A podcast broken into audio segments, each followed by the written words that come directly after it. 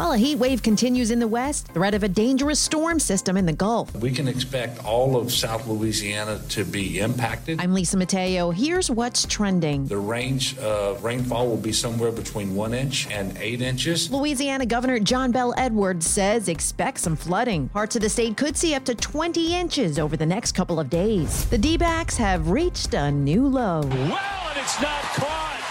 Nobody got to it. Arizona has scored a 23rd straight road loss after a 10 3 wallop by the San Francisco Giants. In case you're wondering, that breaks a tie with the 1963 Mets and the 1943 Philly Athletics. And talk about girl power. Author and poet Maya Angelou, America's first woman in space, and a Cherokee Nation leader are among the female trailblazers who will appear on the U.S. quarter. The U.S. Mint is celebrating women's accomplishments and contributions to history with five new designs through 2025.